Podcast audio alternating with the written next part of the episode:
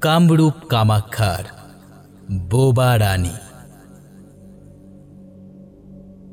ভক্তগণের ভিড় এমনিতেই উপছে পড়ে কামরূপ কামাক্ষায়। তার উপর বেশ কিছুদিন হল একটি বিশেষ গুপ্ত খবর। সমগ্র কামরূপ সহ সারা ভারতবর্ষের মানুষের মুখে মুখে ছড়িয়ে পড়ছে। একটি বছর দশ এগারোর ছোট্ট মেয়ের কথা। খুবই সাধারণ মেয়ে। কথা বলতে পারে না বলেই প্রথম খবর ছড়িয়ে পড়ে। কিন্তু যে সমস্ত ভণ্ড সাধুদের দর্প এবং অহংকার চূর্ণ হয়েছে, এই মেয়েটির মুখোমুখি এসে তারা সাধারণ মানুষের কাছে বলে বেড়াচ্ছে যে, মেয়েটি নাকি কথা বলতে পারে। শুধু তাই নয়, তারা এও জানায় যে, মেয়েটির মুখ থেকে বেরোনো একটি শব্দও যদি কারোর কানে যায়, তবে সে নাকি নিজে থেকে নিজের পাপের কথা স্বীকার করতে বাধ্য হয়। অদ্ভুত এক জগতের মাঝে। তাহলে আপনি বলতে চাইছেন যে গত দুদিন ধরে যে সাধু হত্যার ঘটনাগুলি ঘটছে সেগুলি আসলে খুন নয় আত্মহত্যা। প্রশ্ন করলেন প্রাইভেট ডিটেকটিভ ববি সেন। প্রত্যুত্তরে তার সদ্য আলাপী লেখক বন্ধু বললেন মশাই হ্যাঁ আমি তো জিজ্ঞাসাবাদ করে সেই তথ্যই জানতে পারলাম।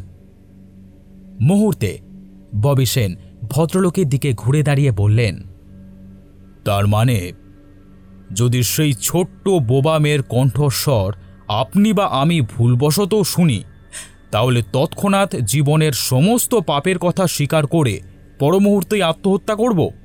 এ কথা কি মানে এ কথা কি সমাজের কাছে বিশ্বাসযোগ্যতা পাবে? প্রশ্ন শুনে হরিহরণ সমাদ্দার কিছুক্ষণ গম্ভীর থাকলেন। তারপর হঠাৎ একসময় মুখ তুলে মিস্টার সেনকে বললেন মিস্টার সেন আপনি তন্ত্রবিদ্যা কতটা জানেন? ববি সেন সমাদ্দার মশাইয়ের দিকে স্থির দৃষ্টিতে তাকিয়ে দুপাশে মাথা নাড়ালেন। অর্থাৎ তিনি কিছুই জানেন না।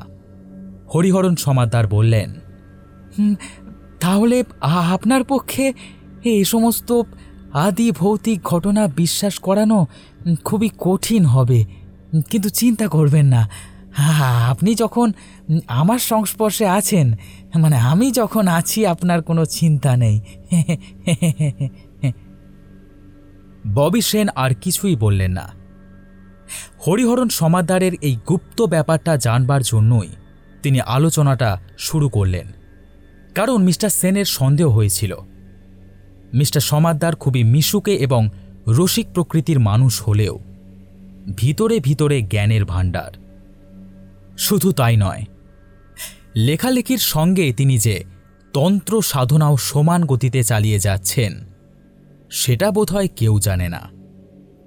এই সময় হঠাৎ একটি চাদর মুড়ি দেওয়া লোক ববি সেনের পাশে সশব্দে পড়েই তৎক্ষণাৎ উঠে ঘাটের সিঁড়ি দিয়ে নিচে নেমে গেলেন।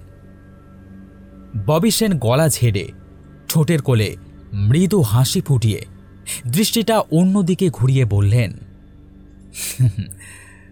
তাহলে তো সেই ছোট্ট মেয়েটির সাথে একবার মুখোমুখি আলাপ করতে হয়।